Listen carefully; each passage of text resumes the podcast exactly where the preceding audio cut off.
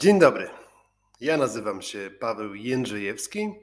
Słuchasz podcastu Nowy Marketing Medyczny.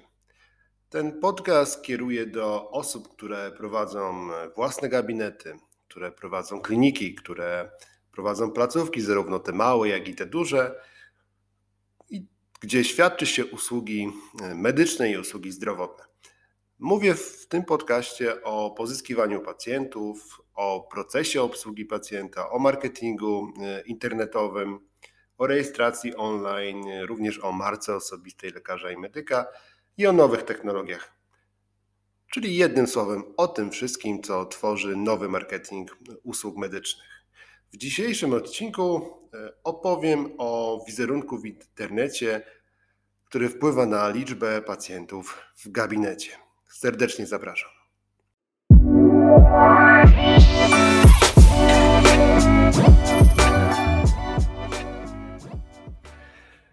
W poprzednich trzech odcinkach omawialiśmy elementy takiej naszej metody, którą stosujemy w ImageMed, metody, którą wdrażamy u naszych klientów. Składa się ona z 10 etapów. Pierwszy taki etap to było określenie celu, stworzenie obrazu idealnego pacjenta, co w marketingu określamy e, jako stworzenie persony.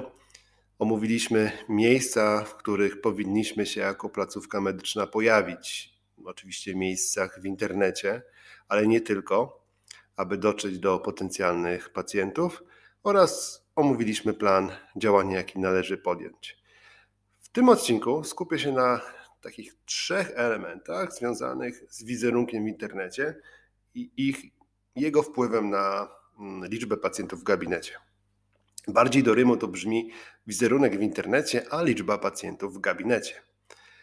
Zatem zaczynamy i przechodzimy do merytoryki. Chciałbym, żeby ten podcast był merytoryczny i tutaj jeszcze tylko podziękuję wszystkim tym osobom, które podzieliły się informacją zwrotną na temat na temat pierwszych trzech odcinków. Mam nadzieję, że dzisiaj uda mi się wdrożyć wszystkie e, Wasze sugestie.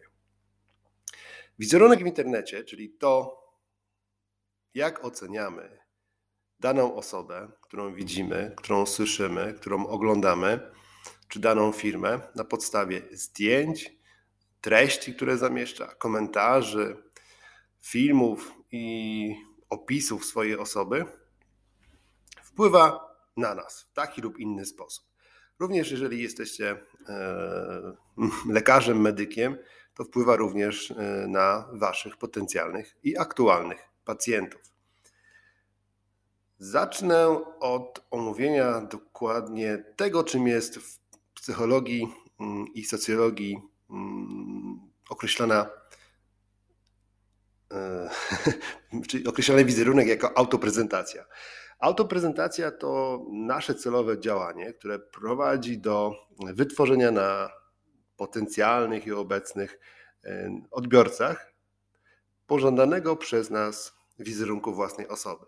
Czyli wszystkiego tego, co robimy, aby wywrzeć na kimś określone wrażenie.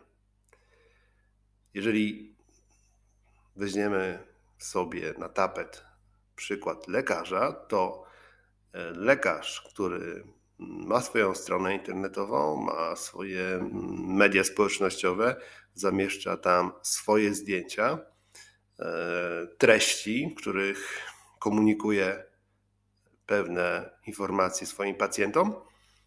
W ten sposób się prezentuje. I w związku z tym, że ma być tutaj merytorycznie i krótko. Proszę sobie wyobrazić, że jesteście świetnym specjalistą, który zamieszcza słabej jakości zdjęcie. Czyli mówiąc krótko, słabej jakości obraz samego siebie lub swojej pracy. Pozostawiam w Waszej ocenie, czy to wpływa pozytywnie na jego wizerunek, czy też nie. Autoprezentacja ma kilka cech, które spełnienie świadczy o tym, że jest to dobra autoprezentacja. Jedną z takich cech jest między innymi komunikatywność, czyli to, czy nasze słowa, które zamieszczamy w internecie, są zrozumiałe dla odbiorcy, bo w komunikacji najważniejsze jest to, co zrozumie odbiorca. I będę męczył tutaj stereotypowy obraz lekarza. Jeżeli wyobrazicie sobie albo zobaczycie w internecie jakiegoś lekarza, jego stronę internetową, jego media społecznościowe, to zwróćcie uwagę, czy czytając ten tekst jesteście w stanie go zrozumieć. Czy ten tekst jest w stanie zrozumieć mm, dwunastolatek, szesnastolatek, mm, czy nawet osiemnastolatek, czy każdy z nas, kto nie ukończył uczelni medycznej i ma takie podstawowe wykształcenie medyczne, właściwie podstawową wiedzę medyczną. Jeżeli to nie jest napisane prostym, zrozumiałym językiem, to również to wpływa na nasz, czyli lekarza, w tym wypadku wizerunek w internecie. Sami ocencie, czy pozytywnie, czy negatywnie. Dobra autoprezentacja, czyli dobry wizerunek jest również spójny. Spójność oznacza, że bez problemu, widząc stronę internetową danego lekarza, widząc jego e, Facebooka e, czy kanał na YouTubie, bez problemu wiążemy te e, trzy miejsca w całość, w spójną całość. Jest to ważne, ponieważ ułatwia to zapamiętywanie pacjentom informacji o nas i dopasowywanie się do znów potencjalnych pacjentów, czyli odbiorców naszych treści w internecie. Ważne, aby to, co zamieszczamy w internecie,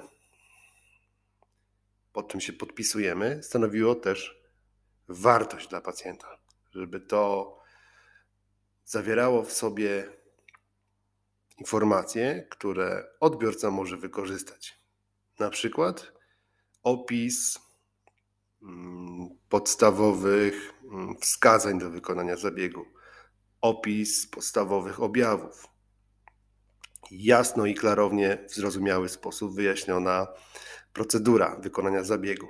Jasno określone chociażby przedziały cenowe mm, za konsultację medyczną. Wszystko to, co wywiera wrażenie na odbiorcy w internecie, powinno być dopasowane do odbiorcy, do jego poziomu wiedzy, do jego świadomości, do jego wiedzy medycznej i do tego, w jaki sposób lubi się komunikować. Czy kluczem do sukcesu, jednym z wielu oczywiście, ale kluczem do sukcesu, który pomaga w tej autoprezentacji, jest to, aby dopasować się do odbiorcy. Dopasować się do kanałów, w których tych odbiorców chodzi oczywiście o kanały komunikacji. Jeżeli e, robiąc obraz idealnego pacjenta, robiąc to ćwiczenie, doszliście do wniosku, że wasza grupa docelowa lubi oglądać filmy, na których są pokazywane zabiegi i w planie działania, czy też w miejscach, w których powinniście szukać swoich pacjentów, e, określiliście e, YouTube'a jako to miejsce, no to i przełamaliście się do nagrywania filmów, to jest właśnie miejsce, gdzie powinniśmy, powinniście zrobić ukłon w kierunku Waszych potencjalnych pacjentów i zamieszczać filmy na YouTubie. Jeżeli okazało się, że Wasi pacjenci lubią zobaczyć efekty przed IPO, a Wasza specjalizacja na to pozwala, no to zamieszczajcie takie efekty przed IPO. Jeżeli Wasza e, persona, czyli obraz idealnego pacjenta jest kobietą, która głównie korzysta z Instagrama, no to tam się z nią komunikujcie. I to może tyle na temat autoprezentacji, czyli tego, w jaki sposób mm, celowo prowadzimy do wytworzenia na naszych potencjalnych pacjentach pożądanego przez nas mm, wizerunku własnej osoby. Jeżeli chcemy być postrzegani jako profesjonalista, to bądźmy profesjonalni. Jeżeli chcemy być postrzegani jako mm, lekarz, który specjalizuje się w wąskiej dziedzinie albo jest świetnym zabiegowcem, to przedstawiajmy się w internecie jako świetny zabiegowiec, mm, jako lekarz wąskiej specjalizacji. Nie róbmy z naszych mediów społecznościowych takiego przysłowiowego sklepu z mydłem i powidłem. Dobrze, żeby tak nie było ciężko, trochę na rozluźnienie przejdziemy do drugiego elementu mm, wizerunku w internecie, który częściowo już poruszyłem, czyli rodzaju treści e, zamieszczanych. Mówiąc treści, mam na myśli słowo pisane, słowo mówione, zdjęcia, grafiki, filmy, infografiki, czyli takie e, obrazki, gdzie jest i tekst, jakieś strzałki, coś próbujemy pismem obrazkowym wyjaśnić. Treści musimy dopasować e, do odbiorców, do ich wiedzy, do ich świadomości problemu. Drugie, co jest ważne, to treści powinny być dopasowane do kanału komunikacji. Czyli dopasowane do strony internetowej, dopasowane do Facebooka, dopasowane do Instagrama. Treści również mm, powinny być dość regularnie zamieszczane mm, po to, aby utrzymać relacje. Jedną z cech autoprezentacji jest również to, żeby ta autoprezentacja naszej osoby była relacyjna, żebyśmy pozostawali w relacji z odbiorcami. A to możemy uzyskać dzięki regularnym publikacjom. Przypomniało mi się, że czytając książkę profesora Roberta Cialdiniego, to tego słynnego profesora od wywierania wpływu na innych, Profesor Cialdini w jednej ze swoich książek, czy w jednym z wywiadów, którego słuchałem, powiedział, że sukces jego książki zawdzięcza temu, że gdy ją pisał, to wyobrażał sobie, że czyta ją, czyta, czytają tą książkę dwie osoby. Jedną taką osobą był właśnie e, ów dwunastolatek, o którym wspomniałem, a drugą osobą był jego kolega profesor i chciał zarówno utrzymać wysoki poziom merytoryczny, ale podany w taki sposób, żeby również trafił do dwunastolatków. I świetnie mu to wyszło. Jest y, autorem bestsellerów, które sprzedały się w wielomilionowych nakładach. I myślę, że takim autorytetem, z którego wskazówki warto skorzystać. Wracając do treści. Treści dopasowane do odbiorców. Jeżeli naszą grupą docelową są kobiety, które cenią sobie estetykę, bo na przykład jesteśmy lekarzem medycyny estetycznej czy kosmetologiem, to przywiązujmy dużą wagę do estetyki tego, co publikujemy. Jeżeli to będą zdjęcia efektów przed i po, jeżeli to będą opinie naszych pacjentów, to też cytując takie opinie, starajmy się poprawić wszelkiego rodzaju literówki i jakieś błędy gramatyczne nie zmieniające oczywiście sensu tej mm, opinii czy recenzji. Jeżeli mm, wyjaśniamy jakiś problem, no staram ja się to robić, czyli przekazywać swoją wiedzę e, Państwu, to też starajmy się szukać takich przykładów i takich słów, które będą do, do każdego zrozumiałe. Jest to podcast, miejsce, w którym mnie słyszycie, dlatego staram się mówić poprawnie, wyraźnie.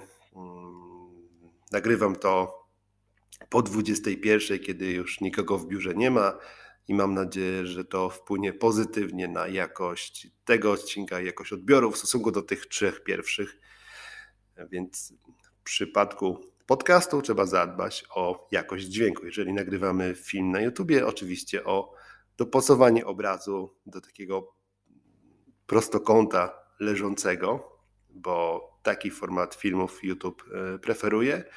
Jeżeli nagrywamy coś na Instagram czy na TikTok, no to pamiętajmy, żeby ten format był pionowy. I w ten sposób płynnie przeszedłem do dopasowania materiałów, treści do kanału komunikacji. Myślę, że zacznę od tego kanału komunikacji, który jest najmniej popularny najmniej znany, ale szalenie szybko rozwijający się i zdobywający ową popularność, czyli TikTok. TikTok chyba jest taką kwintesencją tego, co ludzie chcą oglądać w internecie. Chodzi mi o formę, czyli film. Kwintesencją tego, jak długo chcą oglądać takie treści, bo większość tych filmów trwa kilkanaście sekund, a maksymalny film, który można zamieścić na TikToku, to 3 minuty. Kwintesencją tego, że należy ograniczyć treść jako tekst, bo tam jest bardzo mało miejsca na umieszczenie tekstu, jest właściwie tylko troszkę miejsca na zamieszczenie hashtagów. Kwintesencją, jeżeli chodzi o również wykorzystywanie psychologii w marketingu, mam na myśli to, że właściwie zadam pytanie, dlaczego przeboje radiowe są przebojami radiowymi? Otóż dlatego, że tak często je słyszymy w radiu, tak często DJ-e w radiu e, puszczają te przeboje, że zapadają nam w pamięć. Mają określoną rytmikę, określoną linię melodyczną i po e, trasie z Gdańska do Krakowa samochodem, słuchając tylko jednej stacji radiowej, jestem pewien, że dojeżdżając już do Krakowa, mm, jesteśmy zakodowani w ten sposób, że w naszym umyśle gdzieś krąży jakaś melodia, którą być może sobie już pod nosem powtarzamy. Wystarczy kilkakrotnie zaprezentować nam jakiś fragment mm, utworu lub cały utwór i po pierwsze oswajamy się z tym, jeżeli oczywiście nie jest to drastycznie odległe od naszych gustów muzycznych. E, zapamiętujemy to i bardzo często mamy z tym jakieś pozytywne skojarzenia. Proszę sobie przypomnieć, bo bardzo wiele osób e, w rozmowie mówi o tym, że na przykład, nie wiem, e, pamiętają muzykę, która była grana podczas pierwszego wspólnego tańca ze swoim partnerem, że pamiętają jakieś wyjątkowe sceny i fragmenty ze swojego życia, z jakichś koncertów, że często muzyka jest związana z tym, co się wokół nas w danej chwili dzieje i w ten sposób to wzmacnia mm, ten sygnał w naszej pamięci.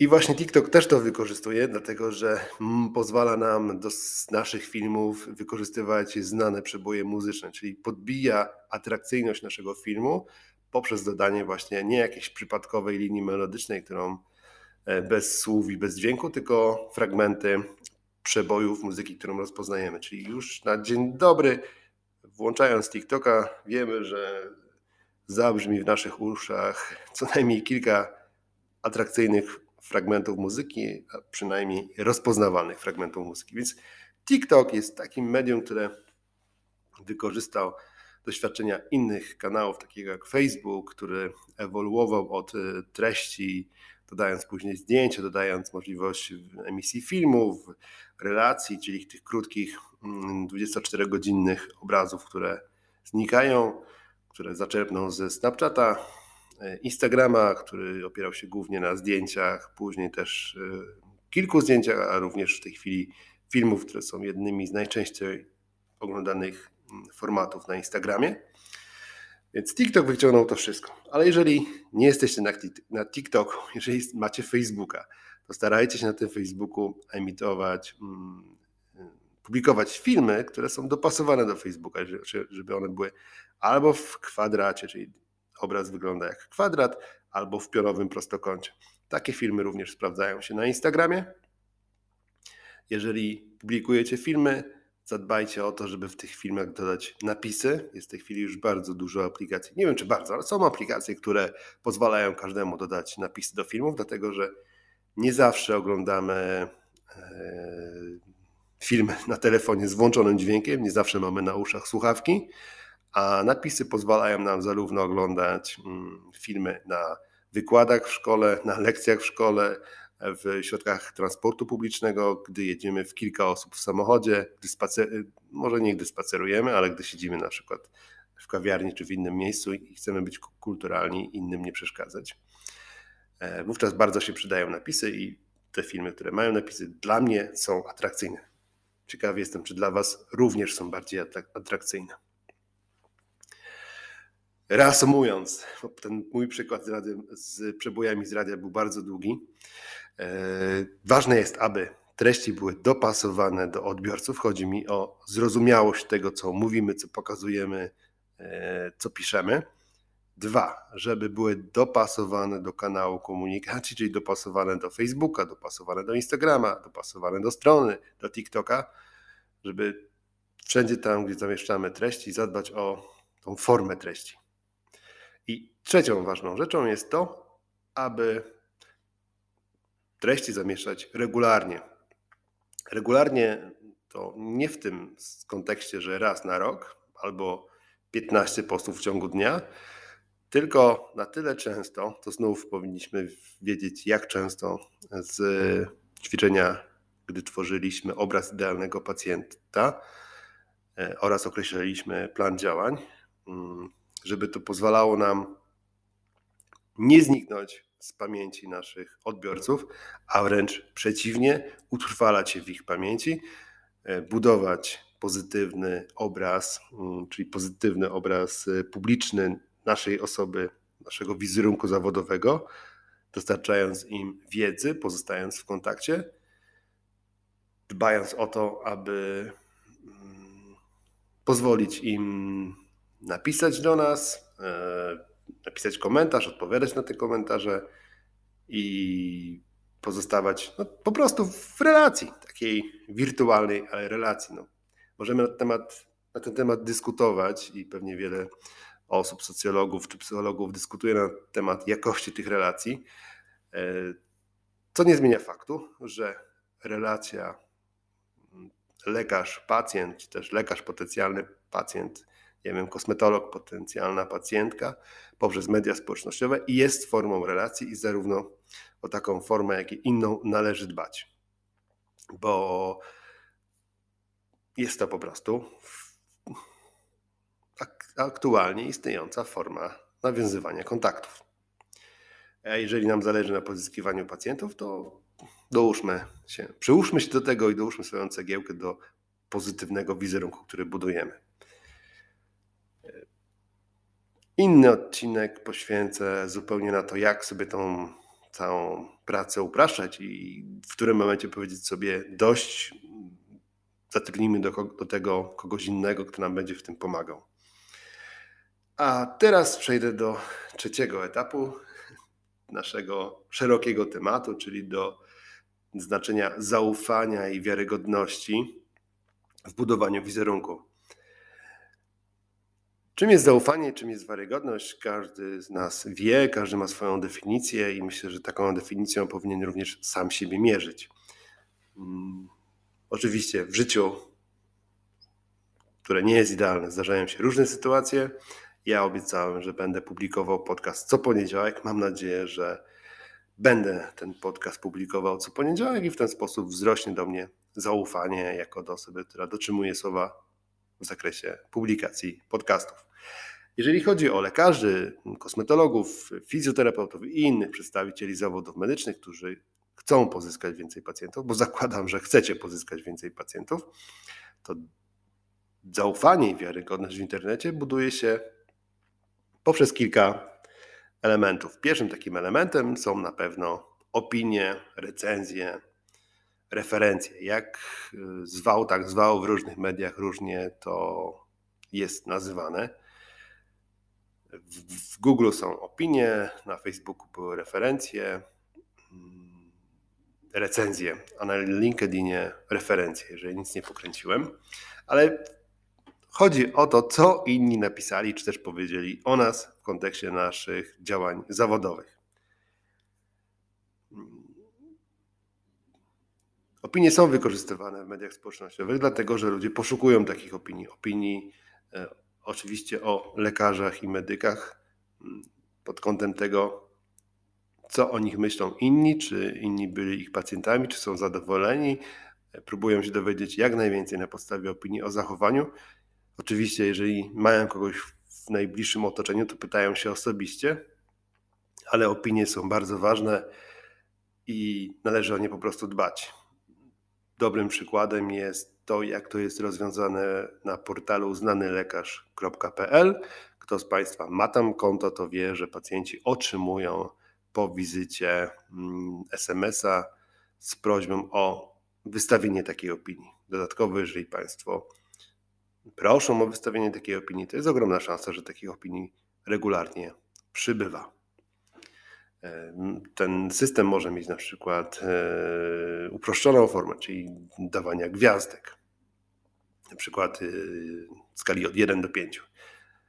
Mam nadzieję, że to, co mówię, jest zrozumiałe, czyli budowanie zaufania wiarygodności to opinie, które pacjenci zamieszczają o lekarzach i innych mm, osobach, które świadczą usługi w internecie, czy opinie w internecie świadczą usługi w gabinecie.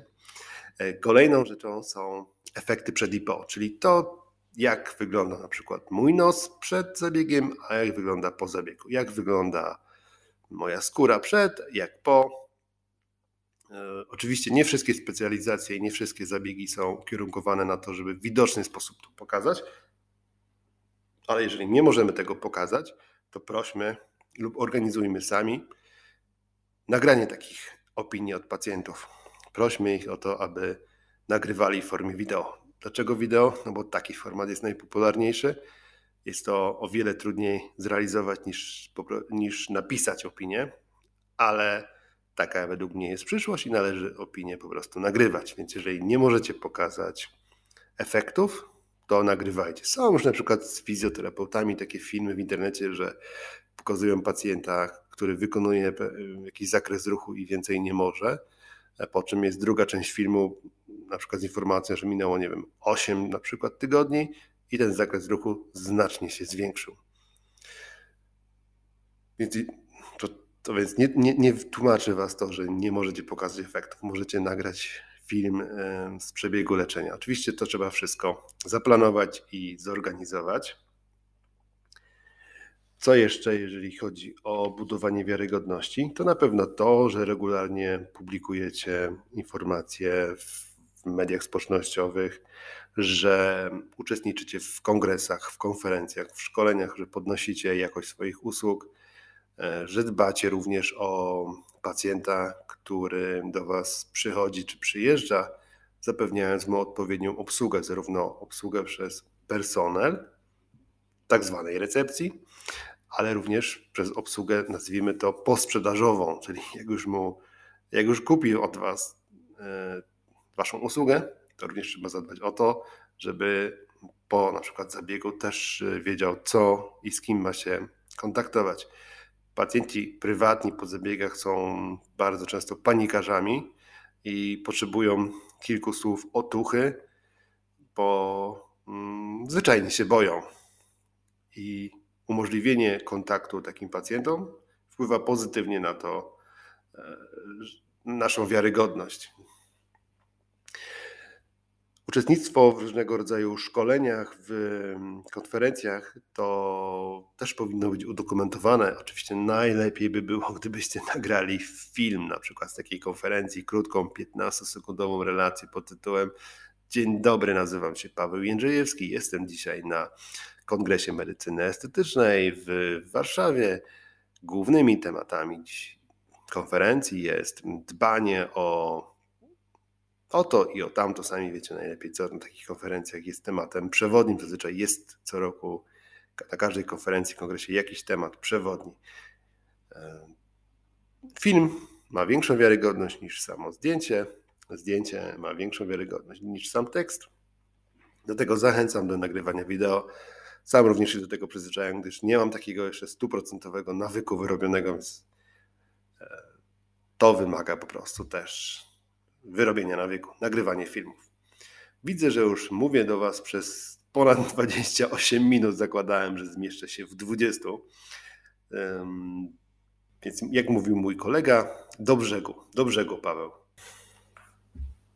Reasumując, na wizerunek w internecie ma wpływ to, jak się prezentujemy, jakie treści zamieszczamy, jak często je zamieszczamy oraz to, jak zbudowaliśmy nasze zaufanie, znaczy jak zbudowaliśmy zaufanie do nas i wiarygodność, jak to umacniamy, jakie elementy stosujemy. Mam nadzieję, że ten odcinek był dla Was wartościowy, że wysłuchaliście go do tego momentu. Bardzo proszę o informacje zwrotne. Będę wdzięczny za to, jeżeli pozwolicie rozwijać się mi, naszemu podcastowi, dając e, feedback, co Wam się podobało, co Wam się nie podobało. Bardzo cenię wszystkie opinie i życzę Wam dobrego tygodnia, udanego, pełnego sukcesów i do usłyszenia w kolejny poniedziałek. Słuchaliście podcastu Nowy Marketing Medyczny. Ja nazywam się Paweł Jędrzejewski i rozmawialiśmy o elementach procesu pozyskiwania większej ilości pacjentów. Wszystkiego dobrego.